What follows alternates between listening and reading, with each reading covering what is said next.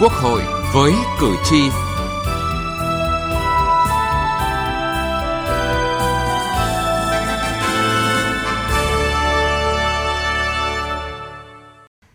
Thưa quý vị và các bạn, ngày 1 tháng 8 năm 2020, Hiệp định Thương mại Tự do Việt Nam Liên minh châu Âu EVFTA chính thức đi vào thực hiện. Đây là hiệp định thương mại tự do FTA đầu tiên Liên minh châu Âu ký với một nước đang phát triển tại khu vực châu Á Thái Bình Dương. Như vậy, Việt Nam đang có cơ hội trở thành điểm trung chuyển kết nối các hoạt động thương mại đầu tư của Liên minh châu Âu tại khu vực này, nhất là EVFTA có mức cam kết cao nhất dành cho Việt Nam trong số các FTA nước ta đã ký. Làm thế nào để tận dụng được cơ hội từ hiệp định này? Chương trình Quốc hội với cử tri hôm nay đề cập nội dung này.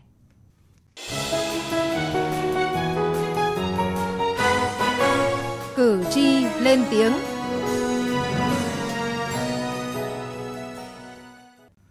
Thưa quý vị và các bạn, trước ngày 1 tháng 8, thuế suất cơ bản mà Liên minh châu Âu EU áp lên gỗ Việt Nam từ 2 đến 10% và sản phẩm gỗ của Việt Nam từ 2,7 đến 5,6%. Từ mùng 1 tháng 8, theo hiệp định EVFTA, EU đã xóa bỏ ngay 83% số dòng thuế đối với gỗ và sản phẩm đồ gỗ của Việt Nam. Đây là cơ hội lớn để Việt Nam đẩy mạnh xuất khẩu gỗ và sản phẩm gỗ vào thị trường quan trọng này. Thế nhưng, không phải doanh nghiệp nào cũng được xóa bỏ ngay những dòng thuế này. Có những điều kiện đặt ra mà doanh nghiệp phải tự thay đổi mới có thể đáp ứng được. Ông Trịnh Đức Kiên, công ty trách nhiệm hữu hạn kẻ gỗ nêu ví dụ. Họ có những yêu cầu mà bắt buộc mà chúng tôi phải chúng tôi không đáp ứng được với cơ sở ờ, sản xuất hiện tại mà phải xây dựng một cái nhà xưởng mới hoàn toàn, những đưa nhà xưởng vào khu công nghiệp. Sau đó thì sẽ phải xin tất cả những chứng chỉ liên quan à, mà phía đối tác yêu cầu để đáp ứng được yêu cầu khi mà muốn xuất khẩu vào thị trường châu nên là nó không đơn giản như việc chúng ta kỳ vọng là sự tăng trưởng đột biến trong thời gian tới mà chúng ta không có chuẩn bị gì cả. Dù có nhiều thách thức khó khăn, nhưng doanh nghiệp như công ty trách nhiệm hữu hạn kẻ gỗ đã cho thấy sự chủ động tìm hiểu để hướng tới thị trường tiềm năng châu Âu. Tuy vậy, sự chủ động này chỉ đang diễn ra đối với những doanh nghiệp lớn, còn những doanh nghiệp nhỏ và vừa thì vẫn thụ động và chưa quan tâm nhiều. Đơn cử như những doanh nghiệp ở làng nghề khảm trai ốc truyền thống ở huyện Phú Xuyên, Hà Nội vẫn khá mơ hồ với những thông tin liên quan đến Hiệp định EVFTA. Bà Vũ Thị Miên, chủ doanh nghiệp ở làng nghề này cho biết. Chúng tôi ờ, xuất khẩu sang Nga hoặc là Trung Quốc. Thật ra là mình cũng chưa nắm được một tí nào về thông tin cả cũng ờ, chưa biết được ờ, châu Âu người ta sẽ ờ, có những cái đòi hỏi gì và để chuẩn bị như thế nào thì bên xưởng sản xuất của chúng tôi cũng chưa nắm được. Trường hợp những công ty doanh nghiệp ít chú ý hoặc chưa quan tâm tìm hiểu về EVFTA không phải là cá biệt. Tại các hội nghị gần đây, các chuyên gia cho rằng khá nhiều doanh nghiệp nhỏ và vừa, nhóm doanh nghiệp chiếm đa số của thành phần kinh tế trong nước vẫn còn thờ ơ dù EVFTA đã có hiệu lực và được đánh giá sẽ mang lại nhiều cơ hội cho doanh nghiệp xuất khẩu vào thị trường gần 500 triệu dân. Điều này phần nào thể hiện năng lực doanh nghiệp còn yếu, tự nhận thấy bản thân khó có thể hội nhập ở một sân chơi lớn và khó tính như thị trường EU nên chấp nhận đứng ngoài cuộc chơi. Nguyên nhân nữa, theo ông Đậu Anh Tuấn, trưởng ban pháp chế Phòng Thương mại và Công nghiệp Việt Nam, đó là phần lớn các doanh nghiệp uh, tư nhân Việt Nam là quy mô nhỏ và siêu nhỏ và cũng cái tỷ lệ mà xuất khẩu trực tiếp hiện nay đang xuất khẩu trực tiếp nó cũng không cao. Thứ hai nữa là nội dung của các hiệp định uh, thương mại thì mới như là CPTP hay EVFTA nó quá phức tạp, nó quá khó khăn cho nên bản thân kể cả trong đội ngũ công chức nhà nhà nước những người làm chính sách thì để tìm cái, cái số người mà hiểu biết rõ hiểu biết tường tận cái hiệp định này cũng không phải là cao. Thưa quý vị và các bạn, rõ ràng cơ hội từ hiệp định EVFTA là rất lớn, thế nhưng nếu doanh nghiệp Việt Nam không có sự chuẩn bị kỹ càng, cơ quan quản lý chuyên môn chưa tuyên truyền, hành động mạnh mẽ, khi đứng trước cơ hội lớn mà không hiểu rõ, không thực hiện các phân tích sâu để hiểu lợi ích quyền lợi, nghĩa vụ và trách nhiệm của các bên, thì những lạc quan, cũng dễ trở thành vô vọng. Từ nghị trường đến cuộc sống. Thưa quý vị và các bạn, từ mùng 1 tháng 8, Hiệp định EVFTA chính thức có hiệu lực. Theo đó, nhiều mặt hàng chủ lực của Việt Nam sẽ được hưởng lợi từ hiệp định này. Có thể nói đây là cơ hội lớn của các doanh nghiệp Việt Nam trong bối cảnh đầy khó khăn do đại dịch COVID-19 quay trở lại lần hai và đang diễn biến phức tạp. Việt Nam có lợi thế về sản xuất, xuất khẩu nông lâm thủy sản, còn EU lại có nhu cầu lớn các mặt hàng này với giá trị nhập khẩu chiếm 8,4% tổng giá trị nhập khẩu hàng năm. Do vậy, dư địa tăng trưởng xuất khẩu vào EU rất lớn. Đại biểu Nguyễn Quốc Hận, đoàn đại biểu Quốc hội tỉnh Cà Mau cho rằng, cơ hội rất lớn, nhưng với cách sản xuất manh mún, không liên kết như hiện nay, thì các doanh nghiệp nhỏ rất khó tận dụng. Do cái tập quán sản xuất còn manh mún, cái thứ hai nữa thì về cái chất lượng cũng có những cái vấn đề chúng ta cũng phải cần xem xét lại. Rồi cái an toàn vệ sinh thực phẩm, có những nơi có những cái mặt hàng thì cũng chưa được đảm bảo. Cho nên nếu mà để mà thực hiện được thì cả hệ thống chính trị phải làm sao tăng cường các công tác tuyên truyền để cho nhân dân có cái cơ chế chính sách để chúng ta sản xuất tập trung. Rồi trong cái quy trình sản xuất làm sao đảm bảo các tiêu chuẩn chất lượng của cái thị trường châu Âu. Lấy dẫn chứng câu chuyện từ năm 2017, Ủy ban châu Âu rút thẻ vàng cảnh cáo với thủy sản Việt Nam khi chưa đáp ứng được các khuyến nghị về ngăn chặn, giảm thiểu, loại bỏ khai thác bất hợp pháp, không khai báo và không theo quy định. Đại biểu Trần Quang Triểu, đoàn đại biểu Quốc hội tỉnh Nam Định cho rằng doanh nghiệp phải thay đổi rất nhiều mới đáp ứng được thị trường chuẩn mực này. Các doanh nghiệp là phải trao dồi học hỏi sản phẩm của mình này. Chứ kiểu như sản xuất như bây giờ, tiêu thụ như bây giờ thì tiếp cận này rất là khó. Cụ thể nhất thì chuyện là thẻ vàng đối với hàng cá đúng không? Thủy sản xuất khẩu sang EU không phải là đơn giản. Mà vào đấy chúng ta không phải riêng của cá mà còn rất nhiều loại sản phẩm khác nữa. Là tiêu chuẩn EU rất cao như ô tô của chúng ta đang chạy với tôi là Euro 1, Euro 2 nhưng người ta là Euro 5 được mà. Đại biểu Nguyễn Văn Thân, đoàn đại biểu Quốc hội tỉnh Thái Bình cho rằng việc xây dựng chiến lược tiếp cận thị trường cần có nguồn lực đầu tư trong khi các doanh nghiệp của Việt Nam đa phần là doanh nghiệp nhỏ và vừa. Hoạt động xúc tiến thương mại chưa bài bản và thiếu đồng bộ từ khâu sản xuất đến khâu tìm kiếm khách hàng, tiếp thị sản phẩm và thâm nhập thị trường – trong khi đó, EU là một thị trường khó tính với những quy định nghiêm ngặt về chất lượng và sự an toàn với người dùng, đòi hỏi đáp ứng các tiêu chuẩn kỹ thuật cao đối với các mặt hàng nhập khẩu. Do vậy, với những doanh nghiệp nhỏ cần tham gia vào chuỗi sản xuất để lớn mạnh dần, rồi dần già mới có thể tự tin tham gia trực tiếp vào thị trường châu Âu. Doanh nghiệp nhỏ trước mắt chúng ta phải chấp nhận là phải kiên nhẫn để chúng ta tham gia vào cái chuỗi của doanh nghiệp lớn tại trong nước. Và từ cái chuỗi đó, cái đòi hỏi của cái doanh nghiệp lớn để họ làm hàng và xuất khẩu mà. Và cái chuỗi của FDI ừ, chúng ta làm những cái công nghiệp phụ trợ cho người ta. Và sau một thời gian chúng ta trưởng thành, chúng ta trưởng thành lên từ nhỏ nhỏ, siêu nhỏ chúng ta lên vừa, thì chúng ta mới bắt đầu trực tiếp tham gia vào cái thị trường làm ăn với lại EU. Việc tham gia hiệp định EVFTA là ra biển lớn, tuy nhiên cách chơi trên thế giới hiện nay đã khác so với trước đây – tức chuyển đổi sang hợp tác thông qua hiệp định mang tính song phương với tiêu chuẩn cao. Việt Nam là một trong những nước đi đầu đón xu hướng này, do đó cần phải chuẩn bị tâm thế nguồn lực để tham gia một cách chơi mới. Đây là điều buộc phải làm vì thế giới bắt đầu chuyển đổi về chuỗi cung ứng. Đại biểu Vũ Tiến Lộc, đoàn đại biểu Quốc hội tỉnh Thái Bình cho rằng khi chơi với châu Âu, chơi với các doanh nghiệp hàng đầu trên thế giới, chúng ta chơi với những người khổng lồ, chúng ta chơi với những chuẩn mực hàng đầu. Thì bản thân chúng ta trong cuộc chơi đó chúng ta cũng sẽ nâng cấp mình lên. Khi tham gia vào cuộc chơi đó cũng tạo ra một cái động lực và cái áp lực để đẩy mạnh cái cách thể chế. Đây sẽ là một trong những động lực rất quan trọng. Không phải chỉ cho tăng trưởng không phải chỉ cho phát triển không phải chỉ cho thu hút đầu tư không phải chỉ cho mở rộng thị trường mà còn cho cái việc đa dạng hóa, đa phương hóa các mối quan hệ kinh tế quốc tế, cho cái việc đảm bảo độc lập chủ quyền của chúng ta trong các cái mối quan hệ kinh tế quốc tế để tránh lệ thuộc vào một số thị trường và đặc biệt là các cái thị trường với cái chất lượng tương đối thấp và với những cái chuẩn mực không cao. Và chúng ta phải vươn tới những chuẩn mực cao.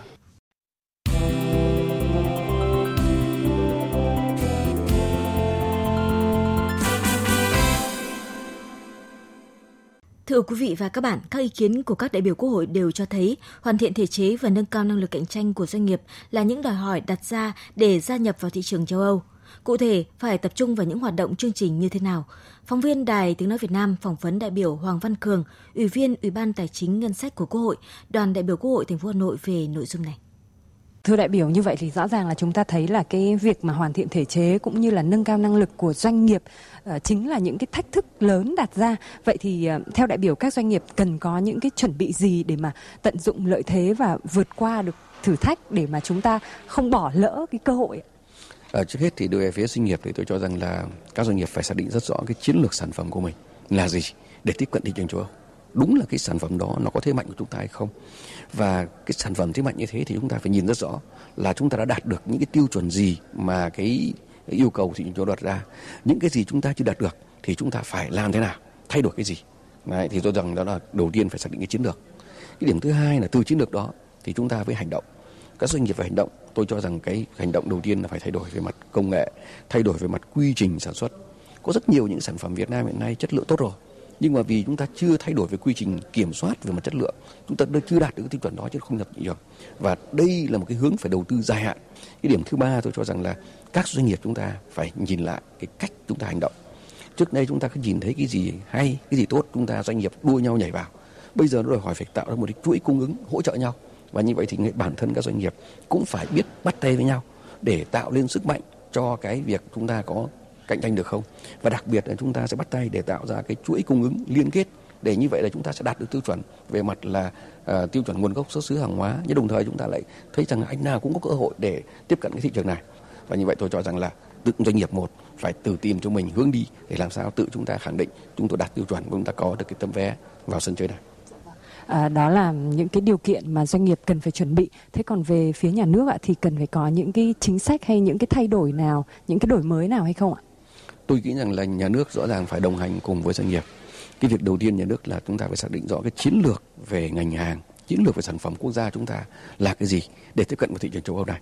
Và khi chúng ta có một chiến lược như thế thì chúng ta sẽ chỉ ra xem để đạt được cái chiến lược này thì đứng về mặt gọi là nhà nước, chúng ta phải hành động làm sao để chúng ta tạo ra được cơ hội tốt nhất cho những sản phẩm đó đạt tiêu chuẩn và thẩm thị trường đồng thời chúng ta cũng phải chỉ rằng là các doanh nghiệp nếu tham gia vào cái ngành hàng cái chuỗi uh, cung ứng này thì doanh nghiệp phải làm cái gì? Và như vậy tôi, tôi cho rằng là cái việc đầu tiên chúng ta phải chỉ ra cái chiến lược hành động để cái sản phẩm đi vận được. Yếu tố thứ hai về mặt nhà nước là trường nhà nước phải hoàn thiện về hệ thể chế, hệ thống thể chế. Bởi vì cái hệ thống thể chế nó đặt ra đòi hỏi ngay trong cái hiệp định đòi hỏi rằng chúng ta phải thay đổi những cái gì. Hiện nay chúng ta thay thay đổi một loạt những cái luật vừa thông qua. Những cái đấy là một phần của thể chế nhưng còn những cái khác thuộc về tầm chính phủ chính phủ phải tiếp tục hoàn thiện cái này. Đồng thời cái thể chế nó cũng sẽ tạo ra cái môi trường cạnh tranh một cách minh bạch một cách tự do. Và đấy là cái yêu cầu bắt buộc của uh, thị trường châu Âu. Và cái yếu tố thứ ba tôi cho rằng là chúng ta phải có một cái hệ thống chính sách. Hệ thống chính sách trước hết ý, là chúng ta phải phải thu hút được những cái nhà đầu tư nào là những đầu tư chiến lược những nhà đầu tư nào mà có khả năng dẫn dắt được các hoạt động trong nước. Đồng thời chúng ta cũng phải có các chính sách để hỗ trợ ngay cho bản thân các doanh nghiệp trong nước có đủ cái sức mạnh để có thể bắt tay được với các nhà đầu tư bên ngoài và tôi cho rằng là cái hệ thống chính sách này có lẽ là cái chúng ta phải tạo ra cái tính chủ động chứ không phải chúng ta ngồi trông chờ các cái nhà đầu tư mới như vậy thì à, thưa đại biểu là để mà đạt hiệu quả tốt nhất thì cái phương thức tuyên truyền phổ biến biến hiệp định EVFTA đến với doanh nghiệp và cả cán bộ quản lý nhà nước ở trung ương và địa phương thì à, chúng ta cần thực hiện như thế nào để à, chúng ta có thể là ừ, tận dụng được cơ hội? Tôi cho rằng là chúng ta rất cần phải tăng cường cái công tác tuyên truyền. Tuyên truyền ở đây không có nghĩa là chúng ta chỉ nói rằng là cái việc uh, thông qua hiệp định này là có cơ hội mà chúng ta phải chỉ rất rõ là những cái điều kiện ràng buộc đặt ra trong hiệp định này là cái gì. À, doanh nghiệp phải tuân thủ cái gì, nhà nước phải tuân thủ cái gì người tiêu dùng phải chấp nhận cái gì. Rõ ràng chúng ta phải chỉ tất cả những điều kiện đó ra. Và để cho người ta không mơ hồ với cái hành động. Đấy, cái việc thứ hai là nhà nước cũng phải tuyên truyền rất rõ là đâu là thế mạnh của chúng ta đâu là những cái hành động chúng ta còn phải thiếu để chúng ta đạt được các cái à, cơ hội đó, gần như đặt ra một cái nhiệm vụ cho mỗi một đường hành động. Và cái thứ ba chúng ta phải tuyên truyền là tuyên truyền về các cái hệ thống chính sách. Chính sách chúng ta sẽ hỗ trợ gì? Chúng ta cần thu hút cái nhà đầu tư nước ngoài. Vậy thì những nhà đầu tư nào là những nhà đầu tư ưu tiên cần phải được đặt ra thu hút? Và nếu anh vào thì anh sẽ được hưởng chính sách ưu đãi. Ra làm sao? Nó phải thánh thống nhất nhất quán và nó phải câu khai minh bạch. Đồng thời chúng ta cũng chỉ rõ trong nước, nhà nước sẽ sẵn sàng hỗ trợ cho các doanh nghiệp đến đâu, như thế nào. Dạ vâng, xin à, trân trọng cảm ơn à, đại biểu Hoàng Văn Cường, Ủy viên Ủy ban Tài chính Ngân sách của Quốc hội, đoàn đại biểu Quốc hội thành phố Hà Nội đã tham gia chương trình hôm nay với chúng tôi. Quý vị và các bạn vừa nghe những chia sẻ của đại biểu Hoàng Văn Cường về những chương trình hành động vĩ mô. Vậy các ngành chức năng địa phương đang tập trung vào những hoạt động cụ thể nào để hỗ trợ doanh nghiệp sớm tự tin tham gia vào thị trường châu Âu? Mời quý vị nghe ý kiến của ông Lương Hoàng Thái, vụ trưởng vụ chính sách thương mại đa biên, ông Dương Anh Đức, Phó Chủ tịch Ủy ban dân thành phố Hồ Chí Minh và ông Nguyễn Phương Lam, Giám đốc Phòng Thương mại và Công nghiệp Việt Nam chi nhánh Cần Thơ. Với việc Việt Nam tham gia một một cái hiệp định thương mại tự do với tiêu chuẩn rất là cao như hiệp định thương mại tự do Việt Nam EU thì à, công tác tuyên truyền để đưa đầy đủ chính xác những cái thông tin đến à, cộng đồng doanh nghiệp đến người dân là hết sức quan trọng. Ở đây là chúng ta cần có những cái thông tin để mọi người hiểu đúng, hiểu đủ và chính xác những cam kết này. Ví dụ như chẳng hạn thế mạnh về nông sản thì chúng ta sẽ phải nghĩ đến cái việc là không chỉ bán gạo, không chỉ bán cà phê, không chỉ à, bán các cái loại hoa quả mà chúng ta phải nghĩ đến cái khâu à, chế biến và tham gia sâu vào trong cái chuỗi kinh doanh toàn cầu, chuỗi sản phẩm để có thể hưởng thụ được những cái giá trị gia tăng cao hơn nữa và mang lại cái lợi ích và tốc độ phát triển tốt cho nền kinh tế thành phố nói riêng và Việt Nam nói chung thì chúng tôi sẽ xây dựng những cái tổ tư vấn để làm sao doanh nghiệp chuẩn bị và nắm bắt ngay những cái cơ hội này. Chúng tôi sẽ tiếp tục uh, liên hệ với các hiệp hội, các tổ chức thương mại trên thế giới để làm sao có những cái sự liên kết về tiêu thụ, về thị trường và những cái điều kiện đầu tư để chúng tôi cung cấp cho các doanh nghiệp. Nghị trường bốn phương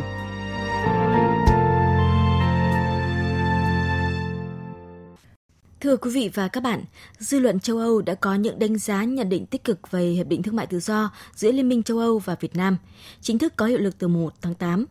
Được ký cuối tháng 6 năm 2019 tại Hà Nội và là một hiệp định thương mại thế hệ mới với những yêu cầu cao hơn, trải rộng hơn trong tất cả các lĩnh vực. Thỏa thuận được kỳ vọng sẽ tạo cú hích cho những mối quan hệ Việt Nam Liên minh châu Âu, cũng như lĩnh vực xuất nhập khẩu và thương mại của hai bên. Biên tập viên Thu Hoài tổng hợp thông tin. Các hãng truyền thông lớn của châu Âu, trong đó có AFP hay Le Figaro, dẫn lời Chủ tịch Ủy ban châu Âu Ursula von der Leyen nhấn mạnh, hiện nay nền kinh tế châu Âu cần mọi cơ hội để khôi phục sức mạnh sau cuộc khủng hoảng do đại dịch COVID-19 gây ra. Theo nhà lãnh đạo này, các hiệp định thương mại, chẳng hạn như hiệp định thương mại tự do sắp có hiệu lực với Việt Nam, mang đến cho các công ty tại Liên minh châu Âu cơ hội tiếp cận các thị trường mới nổi và tạo công an việc làm cho người châu Âu. Bà tin tưởng mạnh mẽ hiệp định này cũng sẽ trở thành cơ hội để người dân Việt Nam được hưởng một nền kinh tế thịnh vượng hơn, được tham gia vào một sự thay đổi tích cực và có được nhiều quyền lợi hơn với tư cách là một người lao động cũng như công dân. Ủy viên thương mại Phil Hogan thì đánh giá Việt Nam hiện là một trong 77 quốc gia có giao thương với Liên minh châu Âu theo các điều kiện ưu đãi song phương. Thỏa thuận tăng cường liên kết kinh tế của Liên minh châu Âu với khu vực năng động ở Đông Nam Á và đặc biệt góp phần thúc đẩy sự phục hồi sau cuộc khủng hoảng do COVID-19. Ủy viên châu Âu Phil Hogan cũng đánh giá cao nỗ lực của Việt Nam cải thiện quan hệ lao động cũng như các vấn đề về lao động, đồng thời tin tưởng Việt Nam sẽ tiếp tục những cải cách cần thiết trong thời gian tới nhằm đáp ứng các yêu cầu mới ngày càng khắt khe của thị trường. Trên website chính thức của mình, cơ quan thuế của Pháp đăng tải bài viết đánh giá những cơ hội mà Hiệp định Thương mại Tự do Liên minh châu Âu Việt Nam mang lại đối với các doanh nghiệp Pháp. Theo bài viết, đây là thỏa thuận tham vọng nhất mà Liên minh châu Âu ký từ trước tới nay với một nước đang phát triển – hướng tới xóa bỏ hoàn toàn thuế quan giữa hai nước. Đối với Liên minh châu Âu, thỏa thuận là một bước đi quan trọng hướng tới việc đảm bảo và củng cố mối quan hệ đối tác thương mại và đầu tư với Hiệp hội các quốc gia Đông Nam Á ASEAN. Đây là thỏa thuận thứ hai được ký kết với một quốc gia ASEAN sau khi thỏa thuận Liên minh châu Âu Singapore có hiệu lực vào ngày 21 tháng 11 năm 2019. Ngoài những ưu đãi về tiếp cận thị trường, nhiều triển vọng phát triển của xã hội Việt Nam có thể góp phần mở rộng đầu ra đối với các sản phẩm của châu Âu và Pháp như sự nổi lên của một tầng lớp trung lưu mới, sự già hóa dân số đi kèm với các nhu cầu về cơ sở hạ tầng và thiết bị y tế, cũng như nhu cầu cao về cơ sở hạ tầng giao thông, năng lượng, môi trường và logistics. Trang mạng cổng công nghệ của thành phố Hamburg, Đức thì đăng tải bài viết nhan đề Hamburg hoan nghênh thỏa thuận thương mại tự do Việt Nam Liên minh châu Âu. Theo bài viết, các vấn đề liên quan đến COVID-19 tất nhiên sẽ ảnh hưởng đến thương mại giữa Đức và Việt Nam trong năm nay. Tuy nhiên, giao thương giữa cảng Hamburg và Việt Nam vốn đã tăng lên trong những năm gần đây, dự báo sẽ tiếp tục được hưởng lợi từ thỏa thuận. Quý vị và các bạn vừa nghe những đánh giá nhận xét tích cực từ dư luận châu Âu về Hiệp định Thương mại Tự do giữa Liên minh châu Âu và Việt Nam. Nội dung này cũng đã kết thúc chương trình Quốc hội với cử tri hôm nay. Chương trình do biên tập viên Thu Huyền thực hiện. Cảm ơn quý vị và các bạn đã quan tâm theo dõi.